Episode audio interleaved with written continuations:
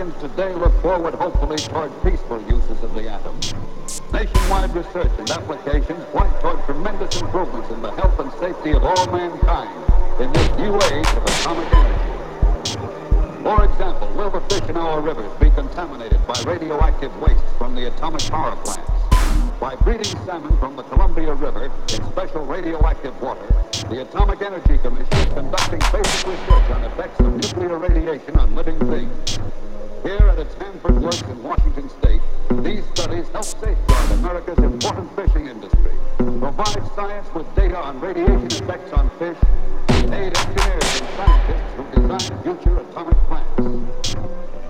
Fish bred in wastewater from atomic reactors are hatched in the furnace and given a radiation count.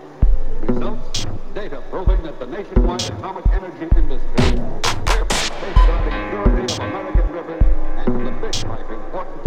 important